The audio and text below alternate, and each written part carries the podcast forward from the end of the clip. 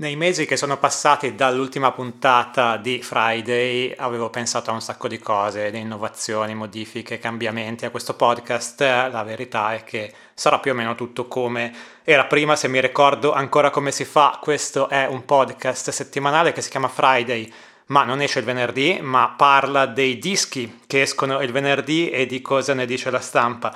Io sono Francesco Negri e in redazione con me ci sono anche Andrea e Marco Fiorencelli che oggi sono anche collegati su Zoom, se Ciao. ci sentono. Eccoli. Ciao. Fantastico.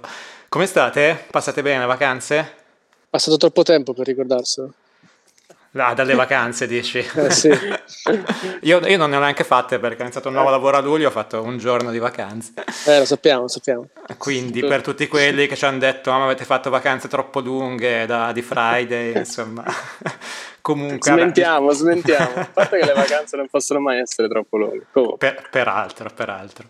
E, ma partiamo parlando subito di musica e di, sono usciti ovviamente un po' di dischi in questi, in questi mesi e dicevamo ieri parlando su, su Telegram che eh, nessuno di noi forse ha ascoltato tantissima musica almeno. Io sicuramente non, non tanto, ovviamente ho cercato di seguire qualcosina, e, però quali sono stati i vostri dischi? Partiamo da, da Andrea direi con qual è stato il tuo disco che hai ascoltato di più quest'estate e quanto l'hai ascoltato? Si pensa, dici anche una, una, stima di quanti repeat? allora, eh, sono un po' a guardare, spulciare un po' indietro la history, visto che ho fatto parecchi ascolti, io do 3-4, soprattutto quando appena, andrà appena uscito. Il disco è quello, il debutto dei Jockstrap, si ah, chiama okay. I Love You Jennifer B. Allora, anche uno dei dischi di cui si è più parlato, perché esatto, più, esatto. più impazzita e, la critica. E infatti io non, non, li conoscevo per niente, per quanto credo due EP che erano già un pochettino, cioè, si erano fatti, si erano fatti sentire, si erano fatti notare. E il disco è una cosa molto particolare, molto originale, un mix, non si so neanche spiegare se c'è un genere. Ehm, Forse non che, c'è che proprio il punto, no, che proprio, no, adesso fa, fa, molto 2022 i dischi esatto. senza genere, no, Comunque, no, no, genere. Adesso esatto, non, non, non, ricordo i nomi dei due, dei, dei due membri perché è un duo, ma so Beh, che lei, una lei io, ce l'ha anche parte la lei che è anche persi. parte, parte del Sky, però c'è solo i cognomi, esatto. se si può aiutare. Eh, sì, Taylor Sky credo sia. Eh, okay. non mi ricordo. Comunque lei è nei eh, Black Country New Roads, quindi esatto. Insomma, tutti e due comunque sono conosciuti nelle scuole di musica, le cose classiche della, della biografia del gruppo, no? Sono conosciuti in una scuola di musica che a quanto, quanto ho letto gli giustificava insomma di una borsa di studio per, per, stare lì a fare bedroom pop, come si dice. Sono di Londra, eh, poi avevamo fatto i due, due P erano su Warp addirittura, invece poi il disco è uscito. Il disco è Rough Trade, esatto. Perché, Cose, cose, classiche londinesi. Ho trovato anche i nomi, eh, Georgia Ellery e Taylor ah, Sky. E fra l'altro se cercate, se cercate, su Google non cercate solo Jockstar perché trovate altre cose che non c'entrano con la band. Esatto. Eh, cos'altro posso dire? Sì, è, è, stato molto, molto ben accolto, credo Best New Music su Pitchfork, adesso non mi ricordo un, un 8 e qualcosa, eh, ma anche in generale visto che anche era tra i dischi della settimana di Quietus, che insomma mi sembrava una cosa molto da Quietus, invece si è convinto Quietus. 8.4 Pitchfork uh-huh. e 5 stelle NME, eccetera. Esatto, sì, sì, sì, tante belle recensioni. Allora, cosa fanno? Pop strano, stralunato, ma a volte c'è anche un po' di, di, di acustica, a volte c'è un po' di, non so, di dubstep. Infatti qualcuno l'aveva messo come, come diciamo, etichetta post-dubstep addirittura. Ah, wow. Per me un riferimento che ho trovato, credo, sulla recensione di Sentire Ascoltare, è eh, i Fiery Furnaces, che era il gruppo dei fratelli Friedberger. Ok. Eh, quel genere di pop, insomma, veramente che va sul psichedelico, ma poi ritorna indietro, poi c'è qualcosa di più lineare, insomma, veramente è un mix, però è, è prodotto benissimo. Tra l'altro ho letto anche che c'era anche dietro, insomma, nelle registrazioni una specie di quartetto d'archi, quindi non è una sola, sola composizione un po' eh, diciamo a tavolino sull'atto, sono, sono, sono suonate le robe. Ok. Sono molto molto interessanti. Bene, bene, allora eh, passerei a Marco perché so che ha poco tempo. E sì. quindi, eh. No, ho poco tempo però... anche poco, poco da dire. no, io ho ascoltato poca musica uscita quest'estate, però mi ricordo Florist, che secondo me è un bel disco, carino, Ah, abbastanza Sì, sì, folk. che mi ricordo, avevo Sì. segnalato anche quando erano usciti Sì. i singoli e non ci Mi aspettavamo. è piaciuto. che- Non, non mi aspettavo poi chissà che grandi re, re, come dire, pareri dalla critica, invece poi ha avuto voti molto alti. Non, non, sono bravo come Andrea, quindi non ho fatto ricerca, so, ho sentito il disco diverse volte e mi è piaciuto abbastanza. E poi aspettavo con ansia il, il derby australiano tra Stella Donnelly e, Giulia Jacqueline, che giusto, quello giusto, che sentito che sono uscite lo stesso giorno. No, uscite, esatto, e eh, seppur mi piacessero tutti e due anche prima, questa volta la vince Giulia a mani basse. Un disco molto bello, eh, ah, ecco. canta autorale, fatto bene. I testi, mio fratello Andrea legge tanti libri, ma non legge i testi. Invece i testi di Giulia Jacqueline sono, sono belli. Da, insomma, da, un bel disco, lo consiglio. Tra i due, secondo me, ha vinto lei stavolta. Bene, fra l'altro viene anche in tour in Italia, mi pare, vero? L'ho visto, ah, visto, sì? fine ottobre. Viene solo lei, viene solo, solo lei, lei, giusto? Non, non, non, Stella non, non è prevista. Esatto. No. perché è bocciata da, da, esatto. perché hanno chiesto a me, esatto. Esatto. Tu, Fra? Va bene, io devo dire che alla fine il disco, appunto, non ho ascoltato tantissima roba e quel poco che ho ascoltato l'ho ascoltato poche volte, magari uno o due ascolti. Anche Jockstrap l'ho sentito uh-huh. due, due, volte e la prima volta non mi è piaciuto per niente, la seconda ho cominciato cresce, a entrarci cresce. un po', quindi magari con calma posso anche capire. E, um, però avevo bisogno forse di cose più semplici, proprio immediate, infatti l'unico disco che ho sentito veramente in repeat eh, in varie occasioni durante l'estate è quello di King, King Princess. Uh-huh. che è questa ragazza molto giovane di New York che è già al secondo disco, però nonostante nonostante questo. molto bello. E, ah, ecco, vedi, sempre, sempre più avanti.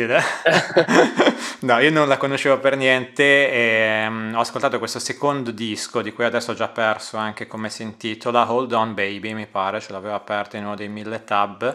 Eh, Hold On Baby, esatto, ed è un sì. disco, ed ha preso 7.7 su Pitchfork e um, non ho guardato neanche le altre recensioni, perché ho letto anche poche recensioni quest'estate e sto ricominciando un po' adesso. E, eh, no, è un disco abbastanza di pop abbastanza mainstream in un certo senso, è uscito per Columbia, quindi anche una major, e, mm, però devo dire che eh, mi ha preso molto e un po' dicevo, boh, forse avevo voglia di roba mainstream, poi andavo a rileggermi adesso, proprio stamattina, la recensione di Pitchfork in cui si dice, uno, che ha vari pezzi prodotti da Aaron Dessner, ah, sì, la recensione che poi è firmata da Shad De dice anche che è comunque ah, i pezzi che ricorda gli Strokes, pezzi che ricorda Sufjan no. Stevens, pezzi che ricorda ah, St. Vincent. Anche, c'era anche la notizia che di recente ha portato sul palco Giulian Casablanca. Ah sì, ho visto, hanno fatto qualcosa insieme, sì, vi- non ho visto il video, ma avevo visto anche la notizia e addirittura c'è un pezzo in cui ha suonato la batteria Taylor Hawkins oh. quindi insomma comunque ci sono un po' di, di cose che eh, dico, rileggendo dico beh allora forse ha senso che, che mi piace non è così lontano dalla, non è così lontana dalla, dal è, mio genere. un pop commerciale però tinto di, di indie. Tinto di indie esatto quindi che va a, a colpire tutte le, le, mie corde. Non penso che lo risentirò così tanto adesso allora d'inverno vale, scusa, è, un disco molto es- è un disco molto estivo non so se consigliarvelo adesso per l'autunno però è il disco che mi ha accompagnato segnato. Se, se, i ricordi di quest'estate per me saranno collegati a, okay, a, a okay. questo disco. Va bene. Perfetto. E, altra cosa che non è cambiata è la sigla di questo podcast, prima o poi magari cambierà, ma per adesso è ancora quella con cui l'avete conosciuto la scorsa stagione ed è di Tum che trovate su Instagram come Tum Plays Music se volete andare a sentirvi cosa fa. E fra l'altro eh, sta pubblicando un sacco di roba recentemente su Instagram, chissà se uscirà anche qualche, qualche nuovo pezzo e magari una volta lo, lo chiamiamo in questa stagione. Bene, direi che possiamo quindi partire e eh, continuo poi io, quindi grazie a Marco e Andrea per, per essere stati anche Dov'era. in voce in questa introduzione, fatevi sentire magari anche in audio, ci mandiamo qualche audio messaggio nelle, certo. nelle prossime puntate e dopo la sigla andiamo a parlare come si faceva una volta, cioè come si faceva qualche mese fa, come si faceva la tradizione dei dischi usciti questo venerdì 7 ottobre 2022. Ciao!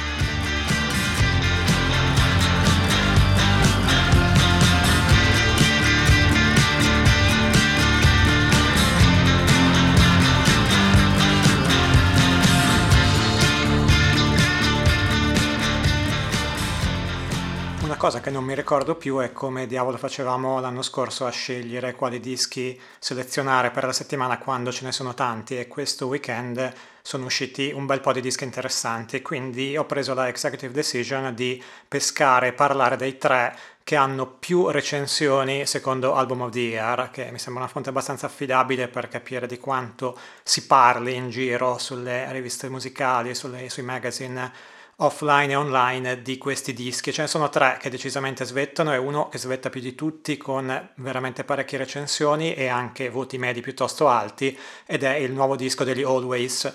Ripassino su Wikipedia per la storia degli Always, band indie pop canadese formata nel 2011 e che è attualmente basata a Toronto, Ontario eh, o Toronto se volete fare i canadesi puristi e il loro album di debutto rilasciato nel 2014 leggo sempre su Wikipedia era arrivato al top delle college charts americane. Il loro secondo disco del 2017 invece eh, si intitolava Antisocialites. Questo è il terzo disco. Si piglia appunto una media al momento di 81 su Album of the Year ma anche un Best New Music su Pitchfork che però smorzato dal fatto che sono andato a vedere ed è firmato da Jeremy Larson, che era lo stesso che aveva dato un Best New Music esattamente un anno fa a quello dei War on Drugs, eh, che mi sembrava non così meritevole, ma forse sono io, e 8.4 anche su Paste, e insomma vediamo qualche altro voto, ma voti veramente in media molto alti, eh, un 8.5 su Under the Radar, eh, 8 su Clash, 4 stelle DIY, 4 stelle NME,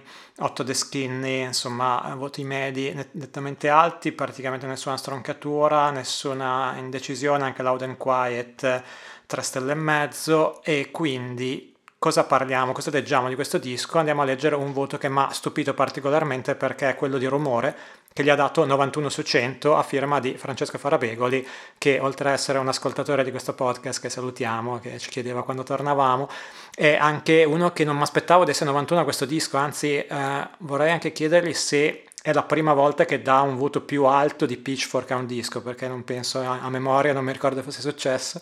E quindi eh, cosa scrive però Farabegoli? Parte dicendo effettivamente il fatto che generi come post-punk e shoegaze continuino da vent'anni a generare le maggiori sensazioni del rock indipendente odierno mi indispone, comincia così la recensione.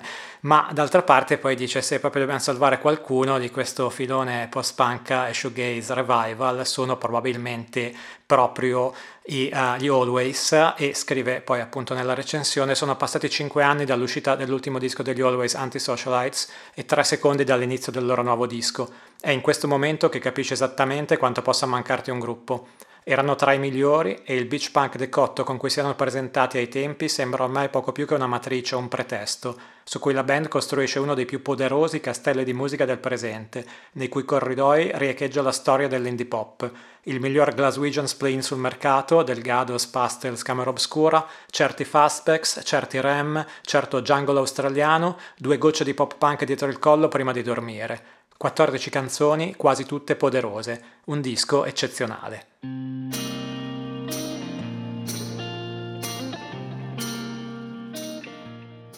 Ha raccolto 10 recensioni su Album of the Year anche il nuovo disco dei Gilla Band e anche qui voti piuttosto alti, una media di 80. Andiamo a vedere qualche voto, addirittura un 5 stelle sull'Irish Times, ma d'altra parte insomma giocano in casa, 9 su Slant, eh, 8 su Loud and Quiet, eh, 8 su The Skinny, 4 stelle DIY, eh, 8 su Line of Best Fit, 7.3 su Paste, insomma comunque voti anche qui parecchio alti, Uncut e Mojo si fermano a 3 stelle, ma eh, cosa, cosa, leggiamo di questa recensione di questo disco? Avete capito che in questa nuova stagione eh, per adesso parto con questo buon intento di leggere una sola recensione per disco e anche insomma eh, anche perché non ho voglia di andarle a leggere e tradurre tutte e stavolta ne ho però spulciate qualcuna e mi è piaciuta molto quella di Paste voto appunto 7.3 firmata da Max Friedman che non mi ha convinto del tutto, è che io non sono un grandissimo fan della band, e però già i precedenti erano piaciuti molto alla critica, questo non fa eccezione e la recensione effettivamente un po' mi incuriosisce, anche un po' mi spaventa. Ve ne leggo qualche pezzo da Pace Magazine. Il quartetto noise rock irlandese Kill Band sono maestri nel trovare il comico e l'orribile nel quotidiano La band aveva già aumentato la tensione tra il noise adrenalinico e gli scenari kafkiani nel loro coinvolgente secondo LP The Talkies del 2019, che includeva una registrazione del cantante Keely mentre aveva un attacco di panico. Nel seguito Most Normal, il disco appunto uscito questo weekend, la musica è a volte meno violenta, altre volte è la più aggressiva finora della band.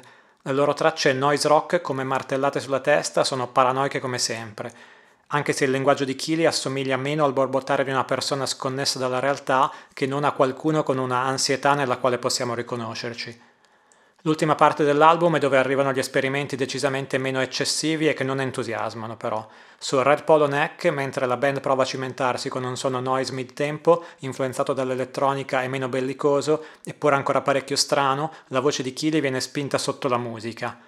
Conclude però la recensione Max Friedman dicendo che c'è un pezzo in cui una formula meno noise e meno violenta funziona ed è la traccia di chiusura post Ryan che dice Friedman è notevole perché sopra poco più che un suono che assomiglia a tratti al ronzio di un rasoio e a tratti a un UFO in atterraggio la voce di Keely trova ampio spazio e le sue parole sono inusualmente trasparenti.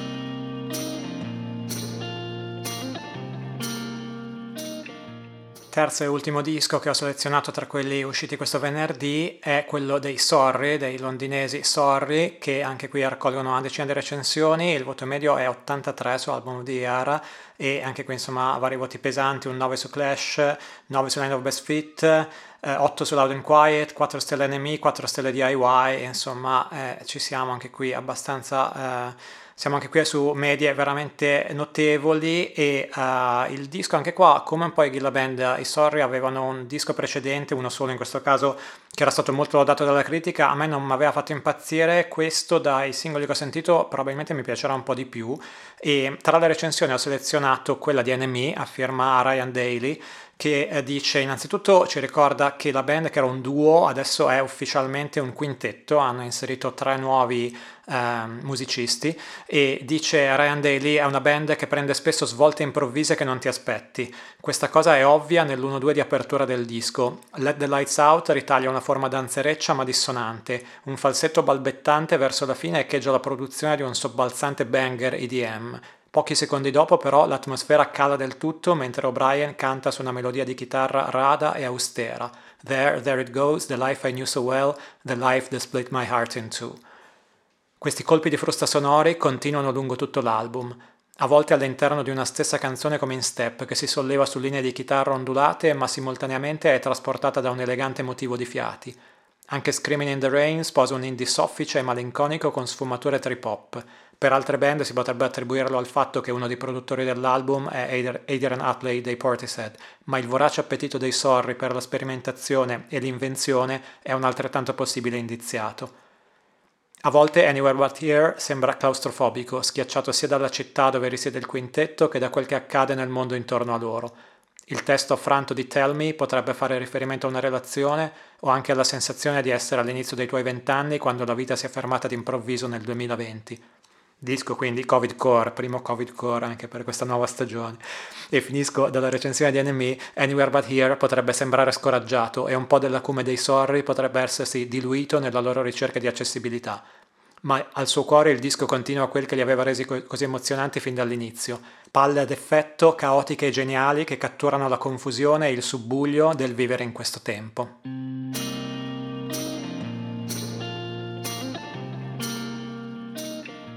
Nella scorsa stagione spesso dopo i dischi della settimana facevamo anche una parentesi recuperi e questa volta essendo fermi da vari mesi di recuperi ce ne sarebbero tantissimi.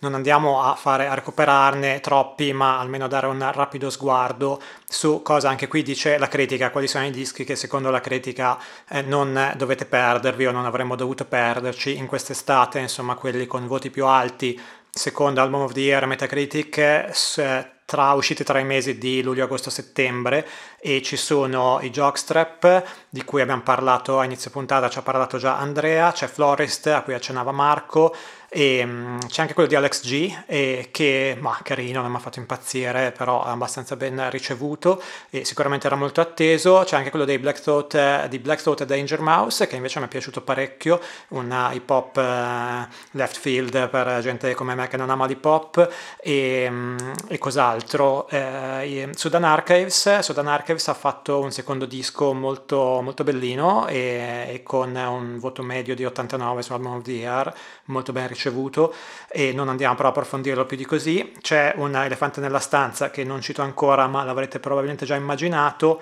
e prima di quello eh, qualcos'altro eh, che mi era sfuggito, a Cass McCombs ha avuto voti parecchio alti e sono andato a vederlo dal vivo proprio questa settimana, molto bravo e non l'avevo onestamente mai cagato, colpa mia colpa, Andrea mi aveva giustamente cazziato e quindi ho recuperato con questo nuovo disco e questo live e vi consiglio insomma sia il disco sia se vi capita in futuro di poterlo vedere dal vivo, veramente un bel live in formazione power trio super, super efficace, super, super di talento e super di mestiere anche forse in un certo senso ma nel senso buono del termine.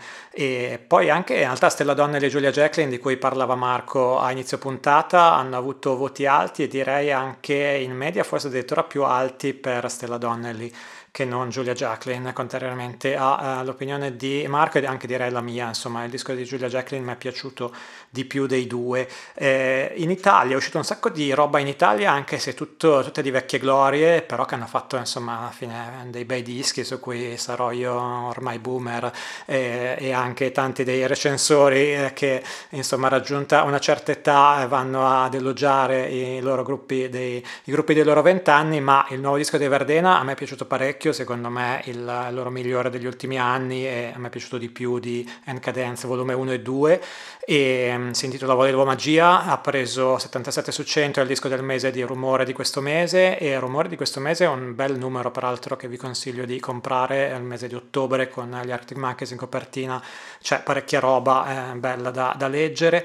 E um, 7 sono di Forbani, solo 6.5 su Sentire Ascoltare di Stefano Solventi, firma di Stefano Solventi, prima scelta però su Rocket, uno dei pochi prima scelta di Rocket di quest'anno e un 7 sono da Rock, l'altro disco italiano uscito sempre nelle ultime settimane e sempre di una vecchia gloria è quello di Manuel Agnelli, il suo primo disco solista, Ama il prossimo tuo come te stesso, 80 su 100 su rumore di questo mese, eh, 7.5 sono di Forbanis, 7 sentire ascoltare e disco della settimana ma non prima scelta su Rocket e il terzo disco che volevo segnalare è quello di Edda che si becca con addirittura 7.5 abbastanza raro su Onda Rock. Il titolo del disco è Illusion ed è prima scelta anche quindi coppia di prima scelta estivi per Rock It entrambe firmate da Simone Stefanini.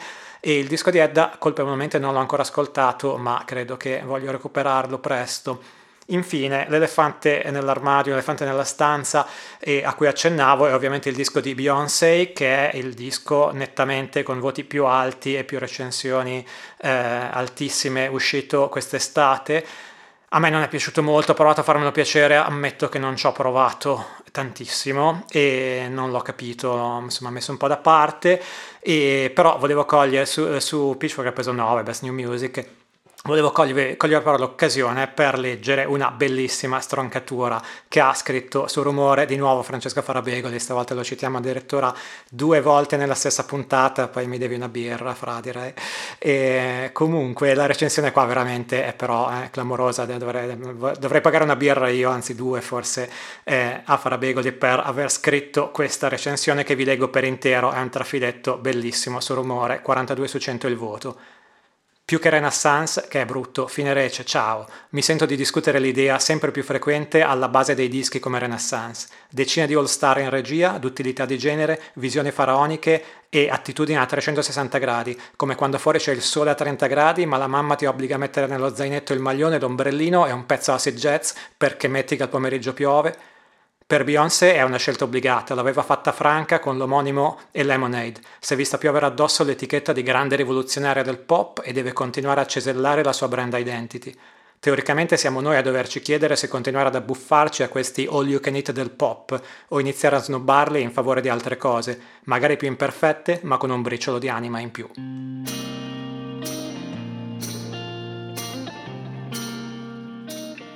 Torniamo a bomba a questa settimana con tre singoli usciti proprio in questi ultimi giorni. Il primo è il nuovo singolo di Fever Ray, progetto solista di Karen Dreyer, svedese, già parte del duo The Knife. Questo singolo si chiama What They Call Us, è il primo singolo eh, di uh, Fever Ray da 5 anni ed è coprodotto col fratello Olaf Dreyer e anch'esso parte dei The Knife e quindi praticamente è quasi un singolo dei The Knife. Non ci sono per ora annunci per un album che vada quindi a seguire il disco di Fever Ray, l'ultimo disco di Fever Ray uh, Plunge del 2017, però questo singolo intanto si becca un best new track su Pitchfork e Jason Green scrive che la gran cassa riverbera in uno spazio dal soffitto basso, mentre una tastiera fornisce il crepitare di un sistema nervoso agitato dal bisogno e dal dolore.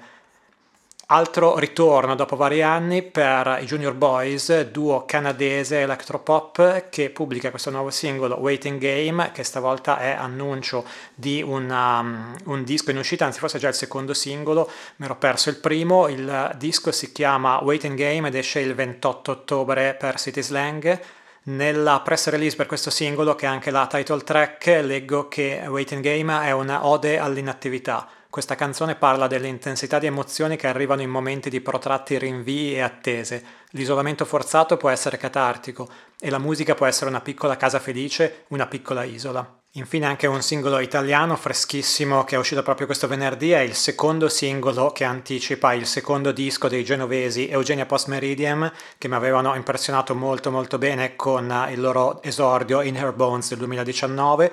Questo nuovo disco esce ancora per Factory Flows, si intitola Like I Need Attention ed è in uscita il 9 dicembre. È uscito però appunto questo weekend il secondo singolo molto carino che si intitola Around My Neck.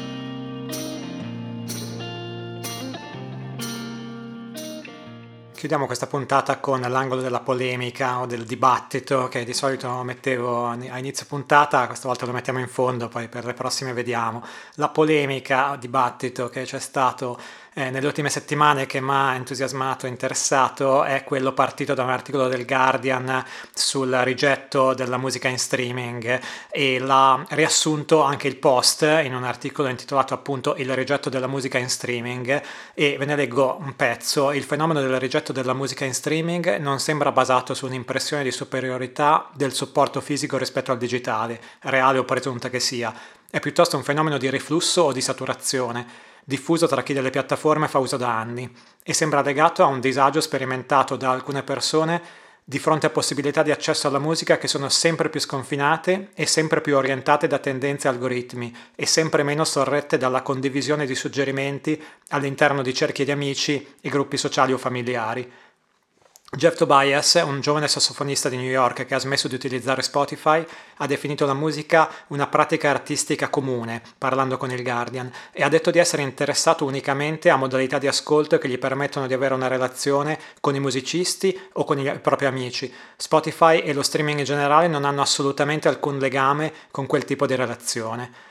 Ecco, questo riprendo la parola, ma ha colpito perché mi ritrovo molto in questa cosa. Non ho smesso di, ascol- di usare Spotify per ora, e però eh, mi ha fatto mi ha illuminato, mi ha acceso una lampadina che forse è proprio la cosa che manca eh, nella, nell'ascolto basato su Spotify è tutto quello che ci va attorno, tutto quello per cui ho sempre amato la musica, che è eh, poterne parlare con altre persone, potersi consigliare, influenzare, commentare, cosa che onestamente quando vi è capitato di dire ho sentito questo pezzo fighissimo su Spotify, dovresti sentirlo anche tu, magari qualcuno lo fa, eh, secondo me si fa meno, in questo eh, sono d'accordo con, con queste riflessioni. E anche le, la relazione possibile con l'artista che adesso forse passa da, so, da Instagram e in qualche modo magari anche aumentata, ma eh, viene probabilmente sminuita un pochino dalla, eh, dall'ascolto basato da, sulle piattaforme, su quello che mi raccomanda la, la, piattaforma e non più su quello che magari eh, consiglia un artista. No? Un artista eh, spesso magari dice io ascolto anche questo, quest'altro e, o queste sono le mie influenze, tutte quindi queste connessioni molto umane e che eh, si vanno un po' a perdere nella, in questa era dello streaming. C'è un ultimo estratto della, del pezzo del Guardian che non è tradotto nelle riassunto riassunto della, del post che volevo eh, citarvi. Il pezzo del Guardian è di Liz Pelly e si intitola There's endless choice but you're not listening, fans quitting Spotify to save their love of music. E il pezzo che non è citato dal post, se, se non sbaglio, è quello in cui eh, Lispelli intervista un'altra, un'altra, persona che dice, eh, che fa notare questa cosa che nella lingua inglese la parola streaming, prima che si parlasse di musica in streaming, era associata a cose come rubi, l'acqua che esce dal rubinetto e quindi eh, anche l'idea di musica, musica in streaming eh, nella lingua inglese fa pensare a qualcosa che, che, apre un rubinetto ed esce la musica ed è quindi qualcosa eh, per cui tutti la danno, finiscono per darla per scontata e alla fine del pezzo eh, di, di Liz Pelli c'è poi questa, questa mini sezione sul, sul, sito del Guardian che è firmata da Shad Sousa e che elenca sei possibili alternative per scoprire nuova musica e per, per ciascuna poi mette una piccola spiegazione ma vi dico solo l'elenco che è Bandcamp, l'algoritmo umano, il tuo negozio di dischi locale, le radio online, interviste ad altri artisti e l'algoritmo di YouTube.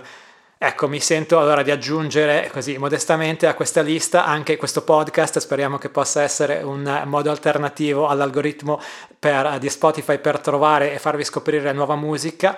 E questo podcast riprende a essere, speriamo, spero, insomma, salvo sorprese e imprevisti, settimanale, quindi grazie dell'attesa eh, del, in questi mesi, grazie a chi ci ha scritto per chiederci quando tornavamo.